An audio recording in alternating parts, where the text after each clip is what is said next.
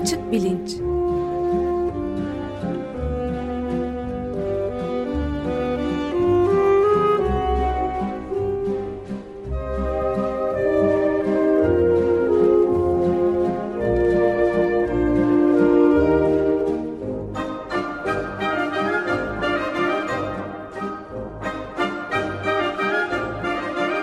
Güven Güzeldere ile bilim ve felsefe sohbetleri. Günaydın Güven Bey, merhabalar. Günaydın Ömer Bey. Evet, bugün e, kokular ve tatlar algılama üzerindeki e, dizinin sonuncusunu e, bir toparlamasını yapıyoruz galiba öyle değil mi? Evet uzun bir seri oldu. Bu 10. program yani başlayalı da neredeyse 3 ay oldu. Arada kısa bir e, ara verdik. E, onun dışında devam ettik. E, koku ve tat algısı ve genel olarak algı felsefesi ve algının nörobilimi konusunda işte olabildiğince değişik açılardan bakarak kapsamlı bir şekilde e, çeşitli konuları ele almaya çalıştık. Ben e, giriş programlarından birinde, serinin ikinci programında e, felsefe tartışmaları açısından genel bir kavramsal çerçeve çizmeye çalışmıştım. Bugün de e, seriyi bitirirken yeniden bir takım başka e, bu kez felsefi meselelere dönmek istiyorum.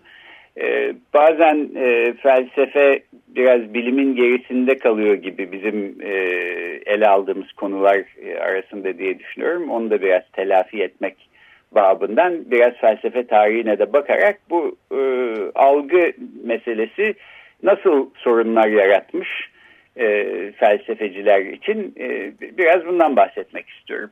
Şimdi bir soruyla başlayayım aslında. Bu e, sık sık e, rast geldiğiniz bir soru da olabilir.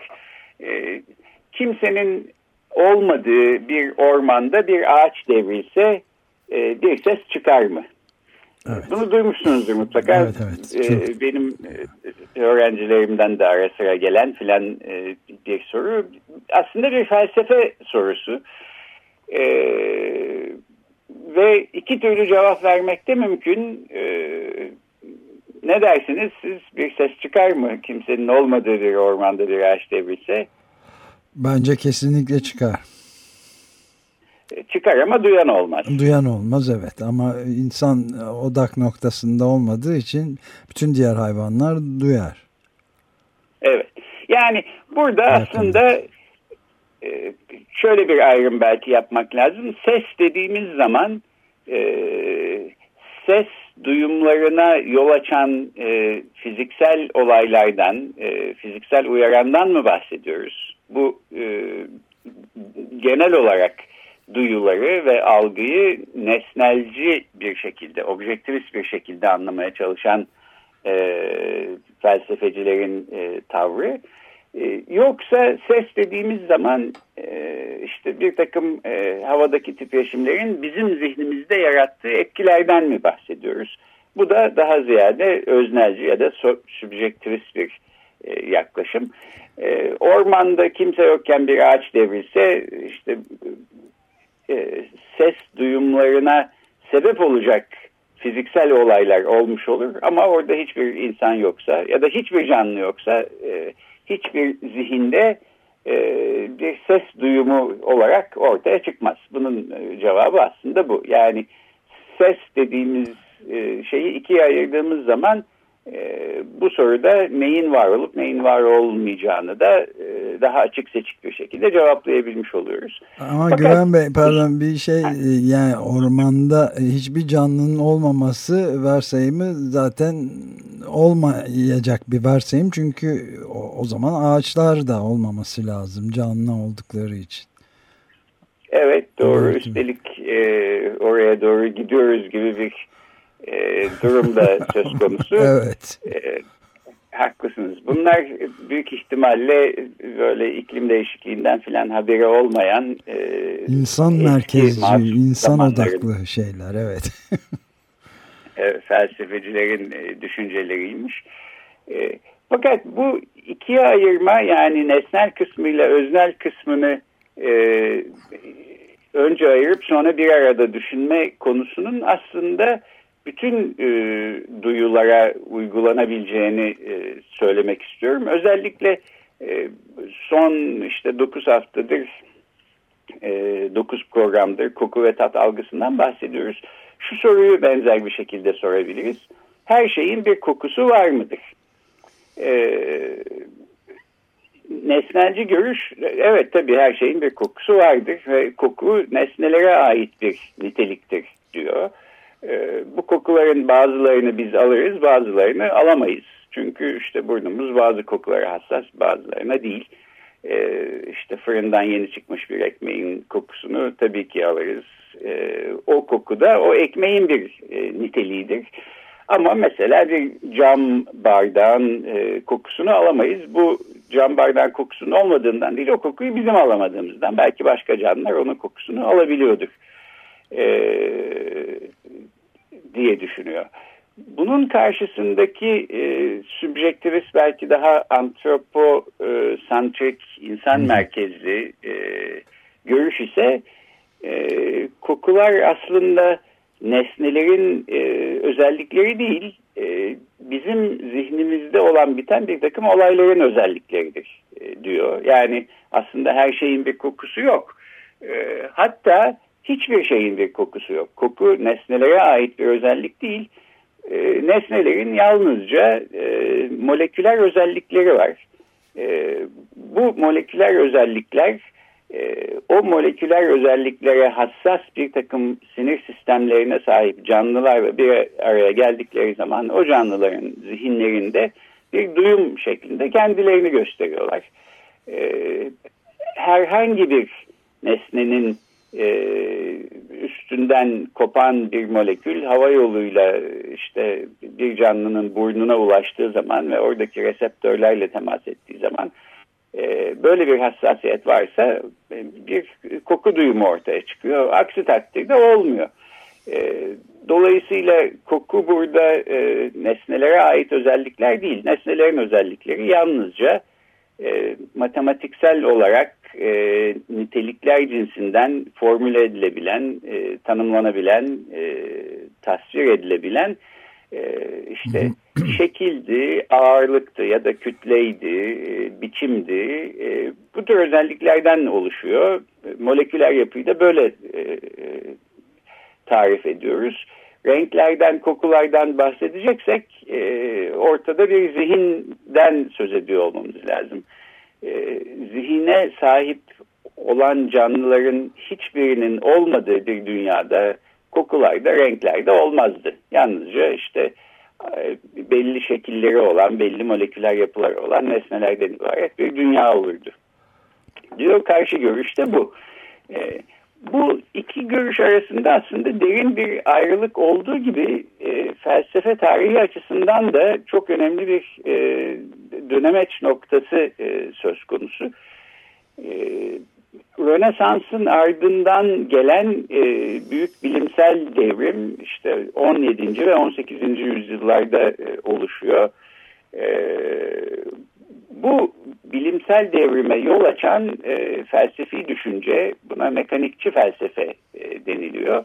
E, Galile ile başlayıp e, işte daha sonra kıta Avrupa'sında e, felsefeci Descartes'la, Anglo-Sakson dünyada yine felsefeci John Locke'la e, devam eden hem rasyonalist dediğimiz hem ampirisist dediğimiz yani hem deneyimci e, hem akılcı felsefecilerin üstünde uzlaştığı bir e, nokta e, doğanın tasvirinin böyle bu tür e, işte kokulardan, renklerden arındırılmış e, nesnel niteliklerle yapılabileceği, yapılması gerektiği ve bu görüş aslında e, hoşumuza gidebilir ya da gitmeyebilir. Her halükarda bilimsel e, anlayışın önünü büyük ölçüde açan bir görüş.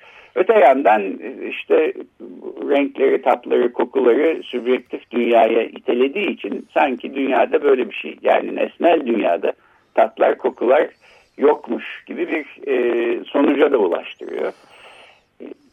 Peki bu sonucun bizimle mesela koku ve tat algısı e, serimizle ya da bu seride ele aldığımız konularla ne alakası var?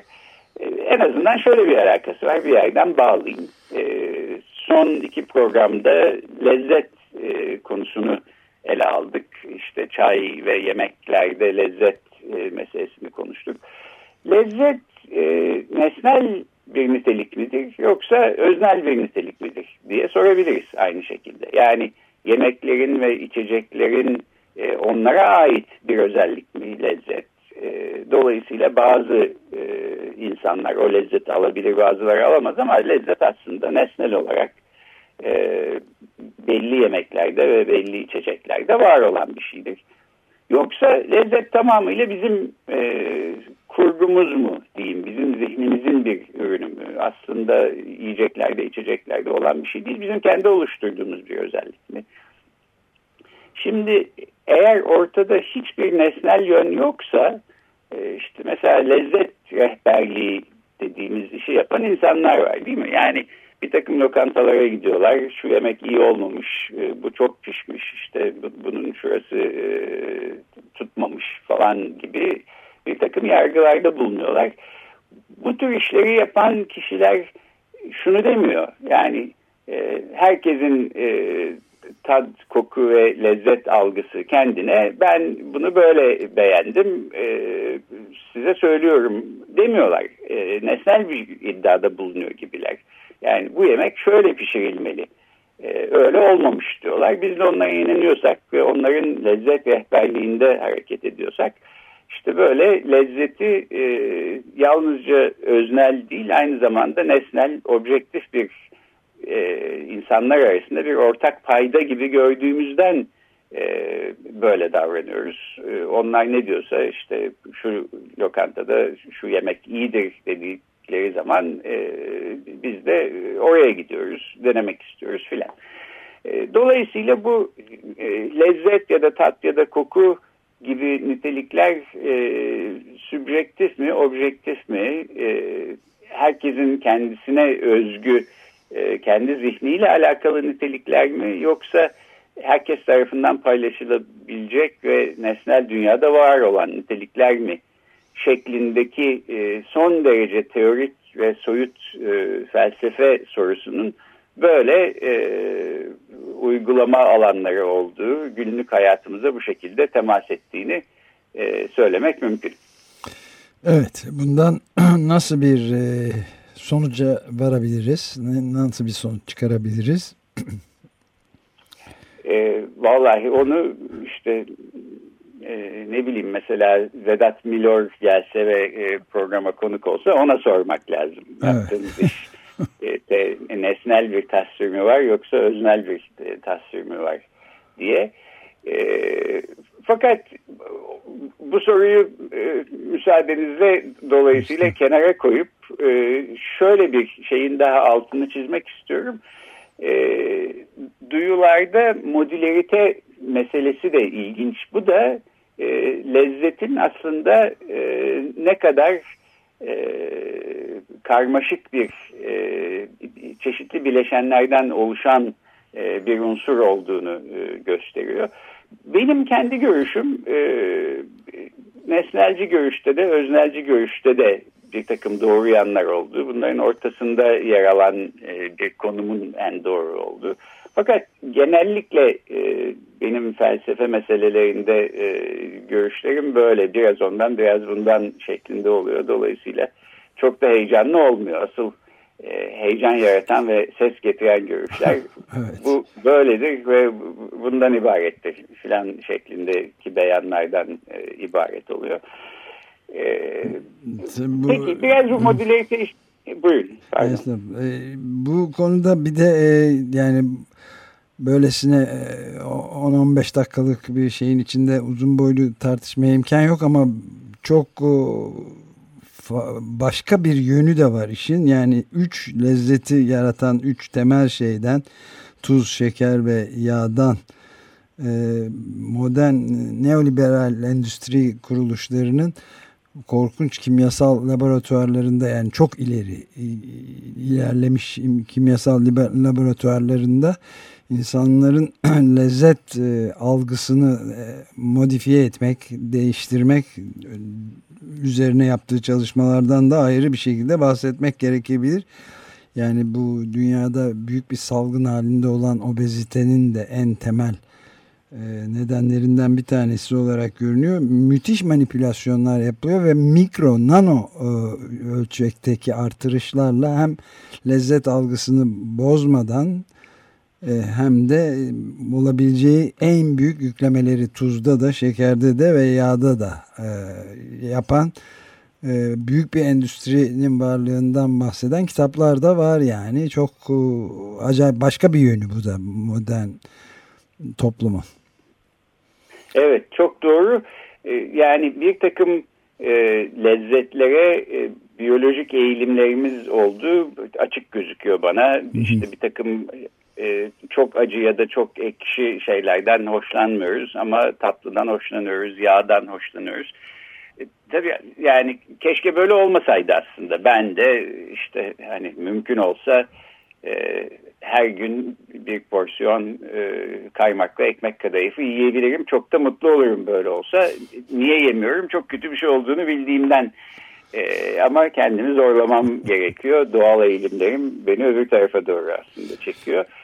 E, bunları çalışıp e, buradan işte felsefi sonuçlar değil de böyle pratik sonuçlar çıkartıp ne şekilde manipüle edilebileceğini e, araştıran pek çok insan var maalesef. Bu da aslında bir anlamda bilimin karanlık yönü. Evet yani, çok e, çok önemli bir nokta bu. Yani e, çünkü yani özellikle mesela tavukçuluk e, endüstrisiyle, kanatlı hayvanlar endüstrisiyle ilgili bazı makaleler ve hatta kitaplar okuduğunuz zaman ya akıl almayacak boyutlarda tuz yüklemesi yapıldığını ve bunun hissedilmediğini e, ya da hatta cıva filan gibi şeyler de enjekte edildiğini okuyorsunuz ama yani bu tad, tad ve koku duygusunu derinlemesine etkileyen e, çok büyük bir manipülasyon ağı var. Bunu biliyoruz. Yani. Evet. Evet. evet. Ee, ben ilk programda yapay burun diye bir e, bir tür yapay zeka mühendislik e, karışımı bir projeden bahsetmiştim. Bu 1950'lerden beri yapılmakta olan bir proje. E, işte eğer her şeyin bir kokusu varsa en azından her şeyin kendine özgü bir moleküller yapısı varsa bu molekülleri de bir şekilde tespit etmek mümkünse insan burnunun alamayacağı kokular da dahil olmak üzere bütün kokuları alabilen bir aygıt yapılabilir ve e, hiç yanılmadan çalışabilen böyle bir aygıt pek çok alanda kullanılabilir diye düşünülüyor. Yani e, işte bir madende bir gaz kaçağı olduğu zaman bunu kokuyla ayırt etmekten tutun işte akciğer e, tümörlerinin e, kendisine özgün kokusunu koku yoluyla fark edip e, teşhis edebilen e, bir e, yapay buruna e, kadar pek çok e, kullanma alanı var. E, ilginç e, çalışmalar yapılıyor fakat bu yapay burunla benzer bir şekilde bir yapay lezzet e, ya da yapay lezzet rehberi e, niye yok ortalıkta? Buna değinmek istiyorum. Yani yemekleri tadıp e, lezzet konusunda işte bütün insan uzmanlardan daha iyi karar verecek bir e, bilgisayar sistemi ya da bir robot. E, bu çok zor çünkü e, lezzet e, aslında e, yalnızca kokuya ya da yalnızca tada hatta yalnızca tatla kokunun bir arada olmasına dayanmıyor. Bütün e, duyulardan gelen bilgilerin bir şekilde sentezlenmesi sonucu ortaya çıkan son derece komplike bir evet, e, karmaşık yapıya sahip. Bir iş, evet. Evet, karmaşık bir yapısı var. Şimdi aslında böyle olması e, beklenmez bir taraftan. Çünkü duyular e, arasında e, modüler bir yapı var. E, önce bundan bahsetmek istiyorum. Nedir e, modüler yapıdan kastım? Yani e, bir duyumuzun yaptığı işin e, nasıl e, geliştiğini ya da ortaya çıktığını bir başka duyumuzda olup biten şeylerin e, etkilememesi. Her duyunun kendi alanında kendine özgü bir işi yapıyor olması. E, bir örnek vereyim şöylece anlayabiliriz. Yani benim e, baktığım e, ya da gördüğüm şeyin ne olduğu o sırada ne duyduğum ya da neyin kokusunu aldığımla değişmiyor. İşte masanın üstünde bir çay bardağı varsa ben bunu bir çay bardağı olarak görüyorum. O sırada fonda radyoda çalıyor olsa, müzik de çalıyor olsa, sessizlik de olsa kulağıma gelen şeyler e, gözümün gördüğü şeyin ne olduğunu değiştirmiyor. Zaten değiştirmemesi de lazım çünkü e, biyolojik olarak baktığımızda e, her duyunun kendine özgü, dünyanın farklı yönlerine e, dair e, bize bilgi sağlayan tarafları var ve bunların birbirlerine karışmaması aslında faydalı bir şey. Benzer şekilde de işte bir şeyin kokusunu alırken mesela e, başka bir şeye bakıyor olmak o, o, onun e, kokusunu değiştirmiyor. Ya da en azından değiştirmiyor olmalı. Modülerite böyle bir şey. Her, her duyu kendi işini bir diğerinden bağımsız olarak yapıyor. Fakat e, böyle bir modüler yapı olmasına rağmen aslında duyular arasında bir takım etkileşimler e, olduğunu da biliyoruz. E, belki bunlar ufak tefek etkileşimler ya da her zaman ortaya çıkmıyor ama bir takım lezzet üstüne yapılan ilginç deneyler aslında e, gerek e, görme, gerek işitme, gerek koklama, gerek tat konusunda e, duyuların birbirlerini etkileyebildiklerini gösteriyorlar. E, bir programda bahsetmiştim bu, bu tür e, e, bir sürü psikoloji ve e, psikofizyoloji deneyi var. Bunları e, tarıyordum. E, koku olmadan tadın e, olamayacağını zaten biliyoruz. Yani işte nezle olduk hiç e, koku alamıyoruz. O zaman e, hiç ağzımızın tadı yok diyoruz. E, bir şeyin lezzetini almak için e, kokusu tadın yanında kokusunun da olması gerekiyor. E, bu tür deneylerde de koku alması tamamıyla engellenen insanlar mesela ince bir dilim elma ile ince bir dilim patatesi bile karıştırabiliyorlar. Akıl alır gibi değil ama öyle. Fakat daha başka daha şaşırtıcı deneyler de var. Mesela e, duyma, e, işitmenin e, lezzetle alakası. Siz e, normal olarak ağzınıza bir şey attığınız zaman onu çiğnerken e, alışık olduğunuz bir sesi de duyuyorsunuz. Belki farkında olmuyorsunuz filan ama e, o sesi duymak yerine e, o sırada e, kulaklık e, size takmışlarsa ve kulaklıktan gelen senkronize başka sesler varsa e, lezzet e, deneyiminiz değişebiliyor. Bir e, kraker yerken mesela çıtırtılı bir ses e, ya da abartılı bir çıtırtılı ses duyuyorsanız e, kulaklıklardan o krakeri daha lezzetli ve daha e, taze olarak niteliyorsunuz. E, çıtırtılı bir ses yerine işte böyle bayat bir şey ısırırken ki gibi bir ses duymuşsanız e, bayat olduğuna yani lezzetinin kötü olduğuna karar veriyorsunuz. Aslında e, lezzetinde ne doku itibariyle ne tat ne koku itibariyle hiçbir fark yok. Aynı krakerden bahsediyoruz. Fakat ama, sesi, ama sesi farklı. şekilde ama sesi farklı. E, e, benzer bir şekilde mesela bir dilim elmayı ağzınıza attığınız zaman e, işte beklediğiniz böyle çıtırtılı e, elma sesi yerine sanki bir e, işte olgun bir domatesi ya da olgun bir şeftaliyi e, dişlerken ki e, duyduğunuz sese benzer bir fışırtılı bir ses e, duyduğu zaman da insanlar çok irkiliyorlar. Hatta mideleri bulanıyor. Beklenmedik bir şey. E, bütün bunlardan e, lezzetin aslında e, bir algıda bütünsellik sonucu ortaya çıktığını e, yani en başta koku ve tat ve kısmen de e, doku ve dokunma olmasına rağmen için içine e, görmenin ve işitmenin de girdiğini e, söylemek mümkün.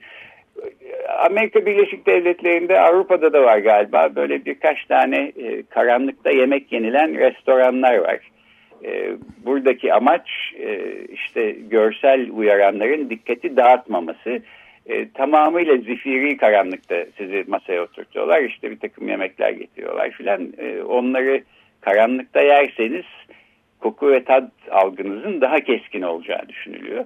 Bu e, doğru olabilir. E, ben böyle bir deneyim yaşamadım. Dolayısıyla bir spekülasyondan ibaret şu söylediğim ama böyle bir durumun yani görmenin tamamıyla yok olmasının e, bir eksiklik yaratacağını da aynı zamanda düşünüyorum lezzet konusunda. Çünkü lezzeti lezzet yapan şeylerden bir tanesi de ağzımıza götürdüğümüz şeylerin nasıl gözüktüğü, alışmadığımız renklerle e, ya da işte bize acayip gelecek şekillerde gözüken e, besinleri aldığımız zaman yine bu e, bahsettiğim deneyler arasında bunlar da var. Aslında e, insanlar böyle bir mide bulanıklığı ya da tadı beğenmeme, e, mide bulantısı ya da tadı, tadı beğenmeme gibi tepkiler de veriyorlar. Ama Güven Bey şekilde... ha, pardon biterken e, ben de şeyi de e, söylemek istiyorum. Şimdi bu sözünü ettiğiniz zifiri karanlıkta ki lokantada işte ağzınız yerinize, burnunuza, gözünüze filan da sokma ihtimali de var tabii ama asıl büyük evet. e, tehlike şurada. Yani bence hiçbir e, şey yok. Kesinlikle çok daha yüksek bir lezzet alınacaktır. Çünkü öyle bir lokantada zaten binlerce dolar ödediğiniz için o, o deney, müstesna deneyimi yaşamak için nasılsa her yediğiniz size fevkalade gelecektir. Evet öyle de denilebilir. Yani burada aslında bir konunun daha altını çizmiş olduğunuz lezzeti bir bütün olarak aldığımızda belki bütün e, duyuların ötesinde e, beklentiler, düşünceler, inançlar da bu işin içine giriyor. Tabii nasıl bir kişilik olduğunuza bağlı tam tersi de olabilir. Yani ben burada bu kadar para verdim e, diye çok mutsuz olup e, lezzetini çok kötü e, bulmanız da mümkün. Böyle insanlar da var. Yani, zannetmiyorum. Böyle bir yani buna katılamayacağım. Çünkü böylesine bir lokantaya giden birisi bu kadar parayı veren memnun kalmamasına imkan yok yani. Evet. Bütün toplum Peki, böyle düzenli. O zaman deneysel olarak bu e, fikir ayrılığını aslında şey yapmak, e, ortaya çıkarmak, sonuca ulaştırmak mümkün. Bunu böylece e, belki bir gün yaparız diye teklif ederek ben de bitireyim. E, bitirirken de bu uzun seride bize konuk olan ve uzmanlıklarıyla e, bizleri aydınlatan herkese teşekkür etmeyi bir daha bir borç biliyorum. Burada da hemen isimlerini söyleyeyim. E, Neuroblog ekibinden Onur Arpat ve Taner Yılmaz, ardından Hakan Gürvit, e, Vedat Ozan e, ki iki programda konuğumuz oldu. E, Aytu Altundağ, Eda Öztürk, Eylül Görmüş ve son olarak Mehmet Gürstü e, koku ve tat algısı serisini e, böylece şimdilik bitirmiş oluyoruz. Bir evet. süre kokudan tattan daha uzak başka e, bilim ve felsefenin başka meseleleriyle açık bilince devam ediyor olacağız. Evet ben de bu katılanlara e, çok teşekkür ederim. Sizden sonra bir de ikisini zaten transfer ettik bile Açık Radyo'ya. Evet, e, Onur Arpat'la Semer Yılmaz kendi e, nöroblog programlarını yapıyorlar. Çok da hayırlı olmuş. E, diğerleri arasında da zaten eski programcılar vardı. Belki evet. e, geleceğin yeni programcıları da olabilir diye düşünüyorum. Aynen öyle. Çok teşekkürler Güven Bey. Peki görüşmek üzere. Görüşmek üzere. Hoşçakalın. Hoşça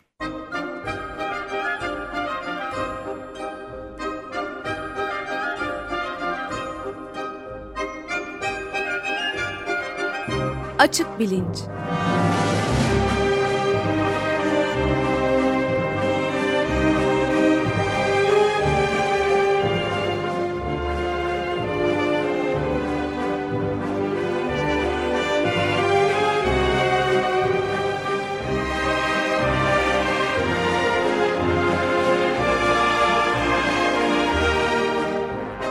Güven Güzeldere ile bilim ve felsefe sohbetleri.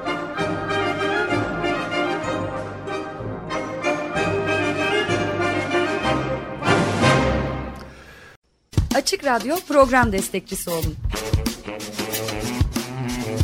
Bir veya daha fazla programa destek olmak için 212 alan koduyla 343 41 41